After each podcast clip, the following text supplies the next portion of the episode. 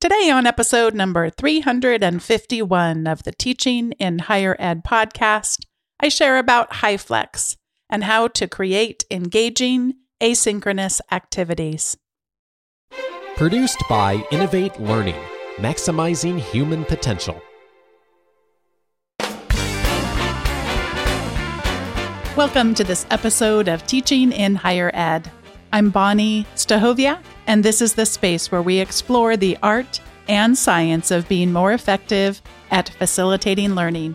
We also share ways to improve our productivity approaches so we can have more peace in our lives and be even more present for our students.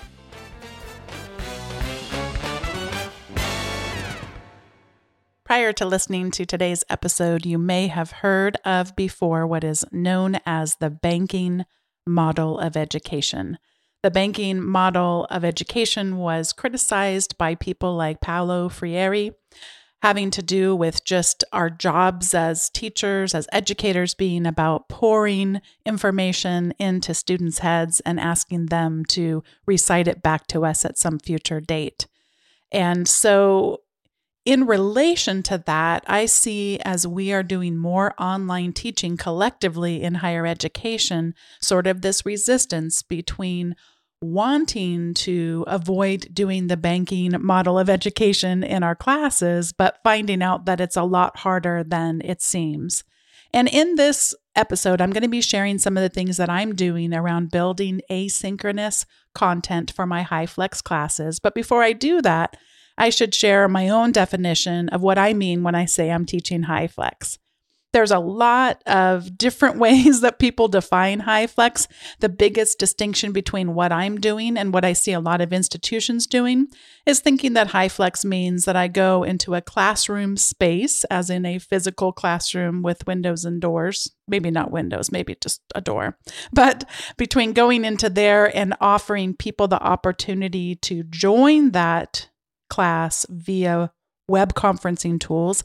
That is not how I define HyFlex. How I define HyFlex in this particular case is that I am teaching entirely online. I am doing synchronous sessions that have asynchronous components that students can participate in if they are either unable to or prefer not to attend a scheduled synchronous class session. So that's what I mean when I say HyFlex. I mean that, first of all, most of my class, regardless of how a student engages in that one component of it, the typical class component of it, is asynchronous content. And at least where the accrediting agencies in higher education in the United States, most of them still go with a really out dated method of quantifying learning instead of yes yes it is about assessment but also using what's called the Carnegie credit hour. And so we have to show and demonstrate that so much of our class is made up of in terms of the hours that it would take the typical person to complete them. And of course, what that used to look like in many cases would be, you know, meeting three times a week for an hour and then having some textbook readings and maybe a paper and a test, that kind of thing. So I do a lot of things that are different than that. I offer a lot of a lot of activities that are small stakes activities that are what I would refer to as mini assessments. And, and a lot of thinkers and experts in this area talk about assessing for learning versus assessing for having these high stakes high pressure, high anxiety producing assignments. So I do a lot of that in my teaching. And I'm going to talk a little bit about some of the techniques that I've been using to attempt to make the asynchronous portions of my class, whether it's an option for someone not attending the scheduled class or whether it is simply part of the rest of the class that all of the students are are participating in. So I do try to reject the banking model and to have it be as engaging as possible. And I've got some techniques that you can try in your own teaching to do that as well. When I do this, I find that curation is an essential skill for me to have, essential thing for me to practice. By curation, I'm drawing from the work of Harold Jarche and others who talk about personal knowledge mastery this what Jarche calls seek, sense, and share, that whole sense making process where I'm going out and seeking out information, tools, resources, and then making sense of it. In this case, helping my students to do the same, helping them to make sense of it. So rather than try to come up with my own content entirely, I'm trying to draw from all that's out there that's so much better than anything I would ever be able to produce on my own. Here are a few examples. I've mentioned this before. I like to use Michael Sandel's justice videos. So he teaches at Harvard. He has what, at least at the time I knew of, was among the most popular classes at Harvard his class called Justice What's the Right Thing to Do. He has a book about it, which is excellent. And he also has a series of videos that they produced a number of years ago, and it takes place in either the largest or one of the largest lecture halls there. And it has lots of opportunities where he would ask questions to the students and they'll actually have all kinds of cameras in their camera angles and all that to get right up in the face of the student who's answering and he'll go back and forth and it really is a delight. So i read somewhere it's he started with it being like something like three or four hours of content and it gets all the way down to a 40 minute. So they really do a nice job on editing. He's a delightful socratic professor and it's just so fun to see him engage in that way. And so i place that video which is available on YouTube. I place it inside of our Canvas learning management system. We also subscribe to their Canvas Studio tool. And so when it's in there, there's an opportunity for students to chat where as soon as he asks a question, I tell them to pretend as if they're sitting in that very same lecture hall and he's just asked them the question. And as soon as they start typing, the video pauses. And as soon as they submit their comment, it puts a little dot there so I can see. And by the time, you know, all the students have gone through, there's just dots all over the video and I can go and read through and, and see what different students. Now, Canvas Studio is not the only tool that will allow you to do this. There are many tools that will create this kind of engagement. What is nice about Michael Sandel's videos is that he is such a Socratic method instructor, such that it's already built that way. I don't have to change it. And if you're going to record videos yourself and produce some original content, it's good to draw from those lessons to be asking questions. And I've started doing that more and then just pausing a little bit, giving them a chance to go type in their answer to whatever question I've posed. Another example of something that I have curated recently is Mike Caulfield's SIFT modules. You've heard me share about that on prior episodes. It's a wonderful three hour set of modules that anyone can go through. They're available through an open license not only can you use them through an open license, but you can actually replicate them and make modifications. And what they're designed to do is to help any of us better be able to assess the credibility of something that we find on the web. Most often, something in the news, although it could be anything. And so it's a wonderful set of tools and it's very engaging. I am using it with students this semester, and they are telling me, wow, I love how it's not too reading intensive. He's got short text components to it. He's got videos, he's got games that people play. And I he prescribes using uh, what he calls a digital notebook. I've added a few things to his digital notebook idea where I ask them to include screenshots after they've completed playing any of the games that he has. And I ask them to copy and paste over key terms so that they've got a digital notebook that includes the questions that he poses and includes the information so that by the time we've gone through all of the modules, which we're getting close to now, some of them already have, then they have a digital notebook that can help them anytime they want to revisit this. And then in the coming weeks, they will be actually using SIFT on a regular basis to bring in news items related to our course, which is business ethics. So it's been a wonderful resource, very positive feedback from students.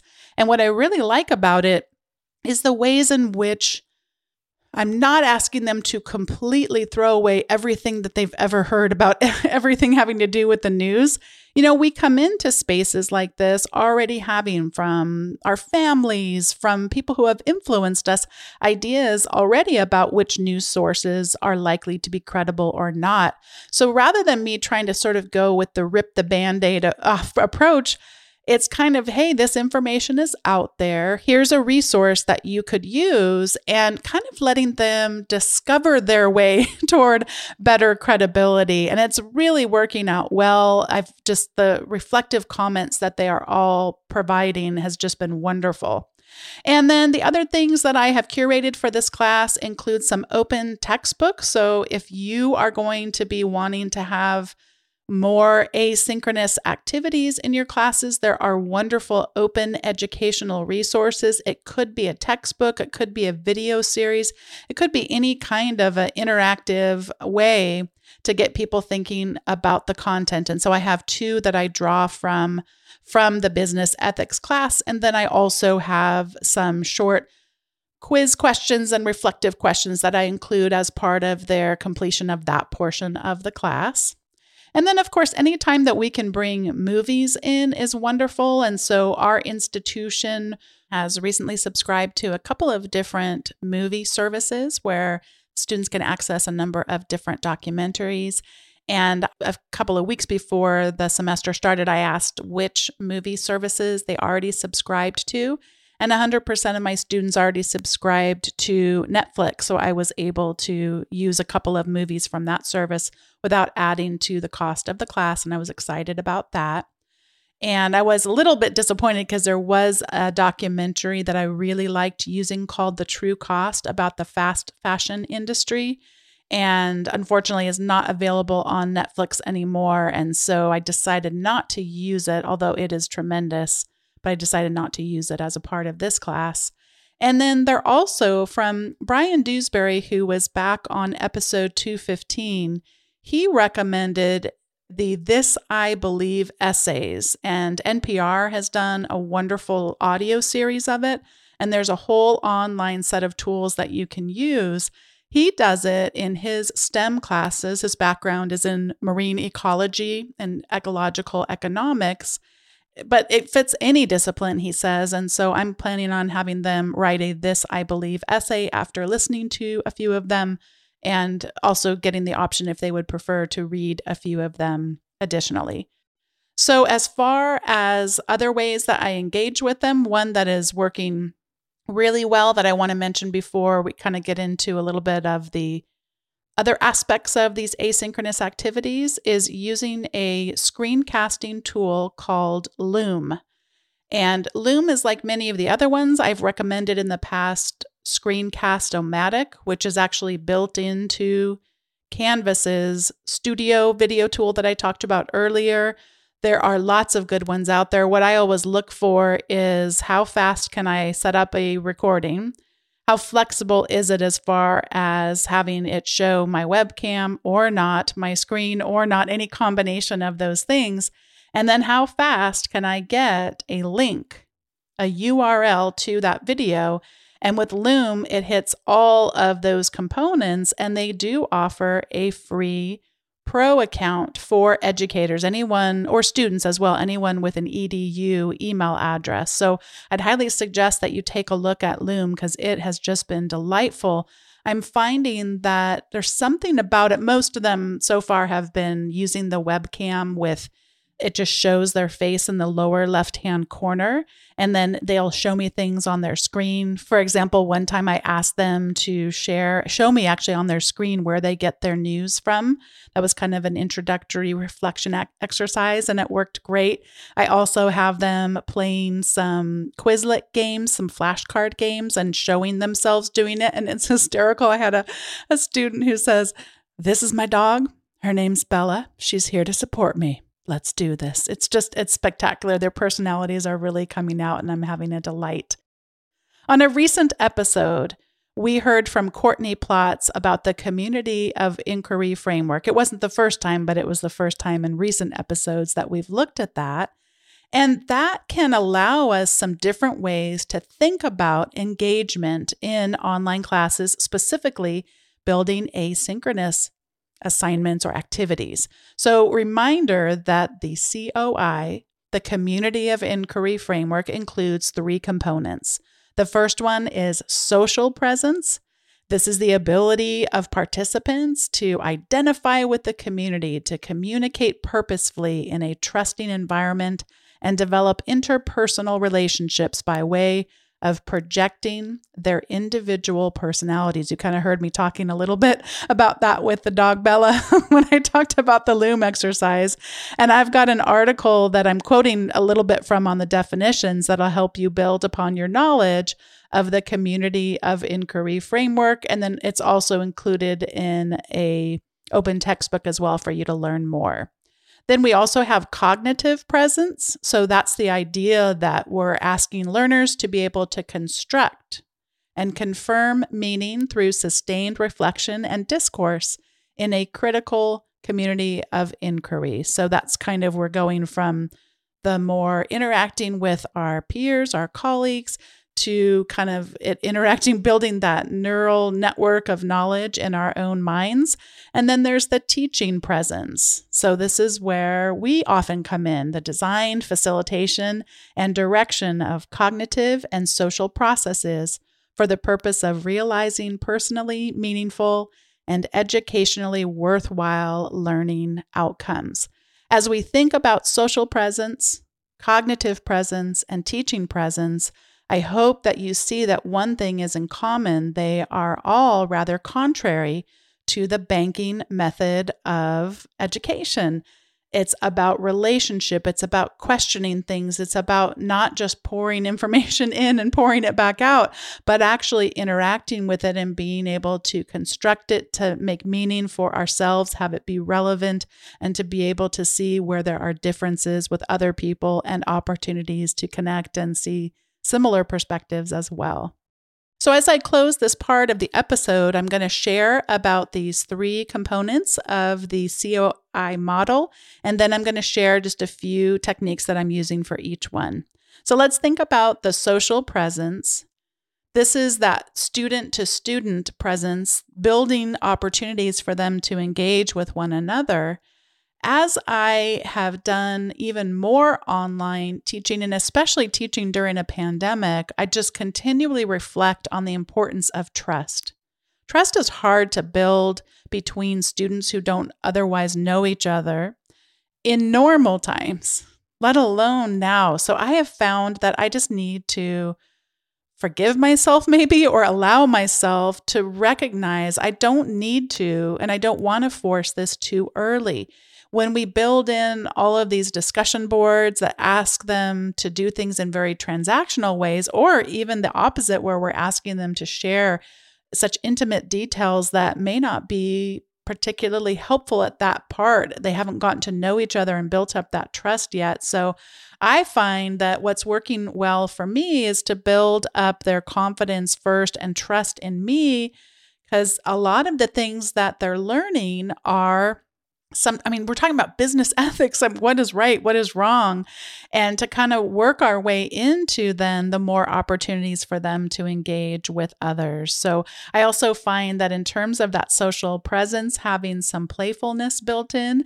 i mentioned recently about asking students to share memes with me and then we're to share them with each other in discussion boards and about the learning outcomes for the class. And some of the stuff they have found is just an absolute hoot. It's been really fun. When it comes to cognitive presence, you won't be surprised to hear that I use a lot of retrieval practice, a lot of these small stakes assignments that you get the check for having done it. I, I, think back to Mike Caulfield's SIFT assignments that he has us as learners do in his three hour SIFT modules that help us assess the credibility of news sources.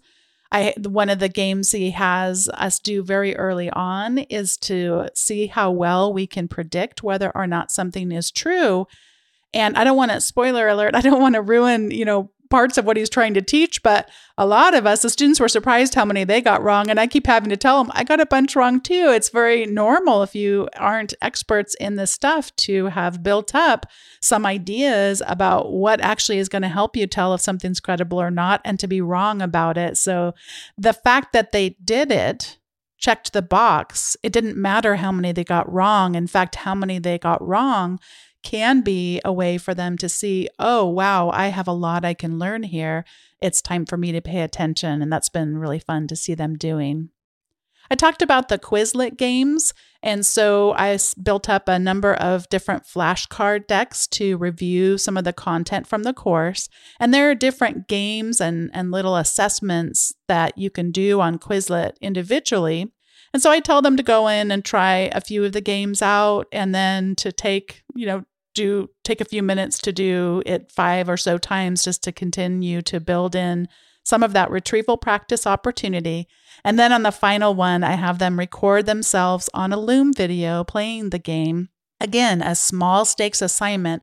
I'm just checking off that they did it. I'm not caring about how long it took them. Some of them do really get competitive and want to get the first place in terms of the time, but Uh, so not all of them do, but it's it's been you know kind of fun to see that. By the way, I'll I don't think I'll ever get first place after putting them in front of students because some of them really do get awfully fast, and I yeah I can't keep up even though I know these terms well. So then when it came to the students going through Mike Caulfield's SIFT course, the emphasis was on trying to get them to see the games were supposed to be fun, but they still felt nervous about not getting it right. So I think that built some additional trust with us that learning doesn't have to have everything assessed for a grade or for a series of points. You did it, and that's the important part, part of the learning. And then I mentioned previously that they really did like that it wasn't too heavy on the reading. Just the more I have been teaching, the more I realize the less I have them read, the more they're likely to read whatever it is that's been assigned. And I realize that not every class is that going to be true for, not every style, but it's just something for the many of the classes that I teach. I find that the longer those reading assignments is, the more disproportionately the likelihood goes down of them actually completing the reading. And then finally, we have the teaching presence. And one thing that I found that some students had trouble getting used to is the part in Canvas and in other learning management systems, but I've found Canvas does it the best. Is that the feedback that I have on their assignments can be a conversation. So there's a little comment area. You can comment in te- written text, you can comment via an audio recording. You can also comment via a web based recording. It pulls up your webcam, asks for permission to record it and use the camera, etc., and the microphone. And then I had some students who were saying, I didn't know if I wrote back to you here if you would see it. It comes into my email and then also is there waiting for me the next time I log into the class. But that was kind of nice for them to start to warm up to this idea that this can be a back and forth. And again, I mentioned that most learning management systems, that's not that natural to be able to have that back and forth. And that is something that I like a lot about Canvas. And I really found, I mean, we have had some incredibly powerful conversations, right? They they feel very intimate and very very much that I'm accomplishing the goal of building up that trust among us that we can talk about some really deep things. That's been really important and not something that often comes in most forms of assessment. So that's been really nice. I start out each class with a process called examen. It does Ignatian prayer, actually, but that's not where I first learned about it. But basically, it's a way of building community and it's asking two questions what brought you life since we last met? What took life away? And so, people who join me for the synchronous class, the scheduled one, they can answer that out loud if they'd like, with or without video. They can answer it in the chat so that everyone can see it, or they can answer it in the chat privately just to me if it's something that they would rather keep just between the two of us. And then the second question that Examen asks is What took life away since we last met? Those people who are unable to join us or prefer not to join us for the scheduled class are able to answer that question on a discussion board and they can do it via Loom if they want, or they can just write down the words that answer those two questions as well. And that's a way where we can build community. Something that I'm looking forward to doing in the future is bringing the two groups together.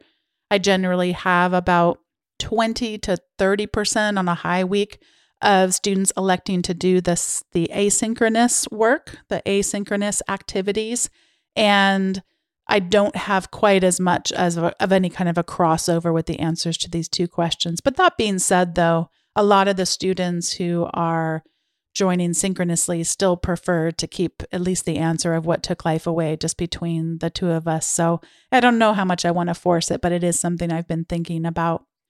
And as far as teaching presence goes, I've really enjoyed, again, Mike Caulfield's reflective questions that he includes in the SIFT modules. One of the things he asks in there that I, of course, then pass on to ask the students to answer is Have you ever had anyone you know fall victim of conspiracy theories? And that's been, wow, I mean, really revealing for me to see the extent to which they're seeing these kinds of things in their own lives. I'd like to make a few comments before I go to the recommendation segment of just how I am addressing building asynchronous activities versus then building the synchronous sessions and how they're going to go. I begin the entire process by planning the asynchronous activities first.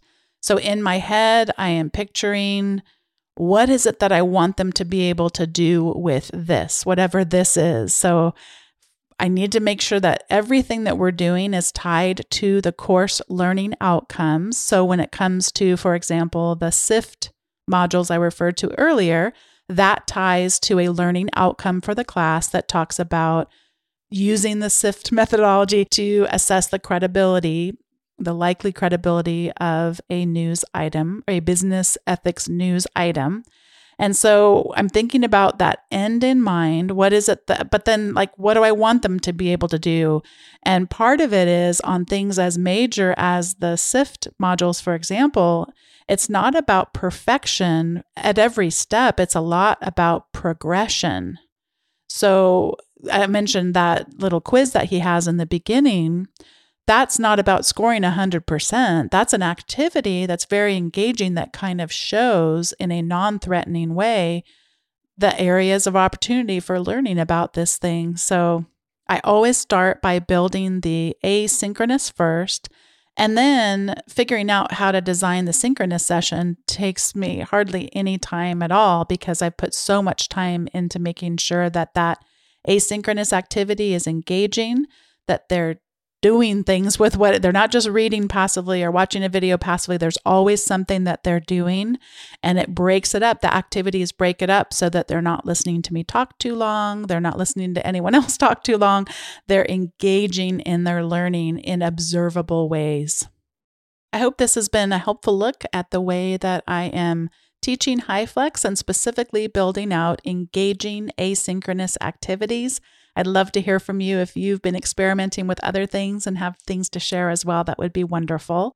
This is the time in the show where I get to share some recommendations that I have. The first one might be predictable. I'd like to recommend that you go try out Loom. And the link that I have in the show notes is going to take you to loom.com slash education. And that's where you can both sign up for an account, but also then verify your account to show that you are either a student or someone from an educational institution. It took me no time at all. They're just double checking that you have an EDU email address.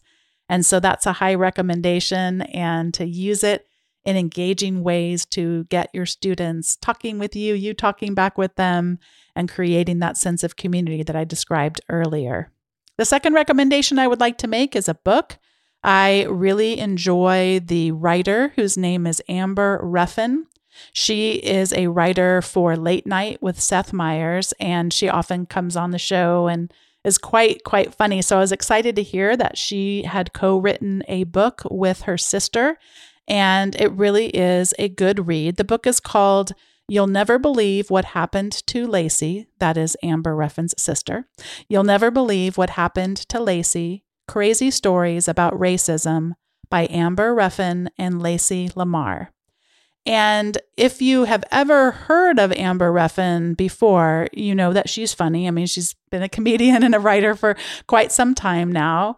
And so this is a look at racism that does definitely have a light-hearted approach, yet it is also really in a strange way to try to describe is also very much in our faces. So just looking at some of the stories from Lacey, her sister living in Nebraska, she says in the book description, she says, Trust us, you'll never believe what happened to Lacey.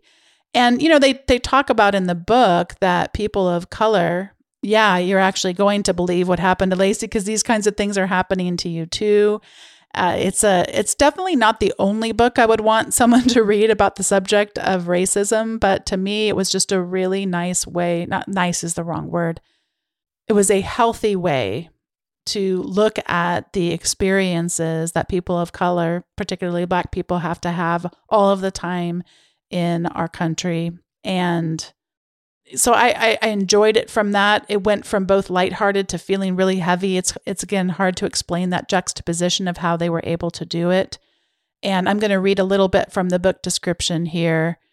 From racist donut shops to strangers putting their whole hand in her hair, from being mistaken for a prostitute to being mistaken for Harriet Tubman, Lacey is a lightning rod for hilariously ridiculous yet all too real anecdotes. She's the perfect mix of polite, beautiful, petite, and black that apparently makes people think, I can say whatever I want to this woman. And now Amber and Lacey share these entertainingly horrifying stories through their laugh out loud sisterly banter, painfully relatable, or shockingly eye opening, depending on how often you personally have been followed by security at department stores this book tackles the modern day racism with the perfect balance of levity and gravity. Those are my two recommendations for today. And I want to thank you for listening to today's episode. Thank you for listening to and being a part of this community. If you have not yet subscribed to my weekly updates, I'm going to encourage you now's the time because I recently revamped them and they're going to give you the most recent episode highlights from it and the resources that were shared. It will include related episodes that are hand curated by me, by the way. and then they also include some quotable words, some recommendations, additional to the ones that I share about on the podcast and also kind of give you a preview of the next episode to come. So head on over to teachinginhighered.com slash subscribe. I'd love to have you hearing from me that way as well. Thanks so much for listening, and I'll see you next time on Teaching in Higher Ed.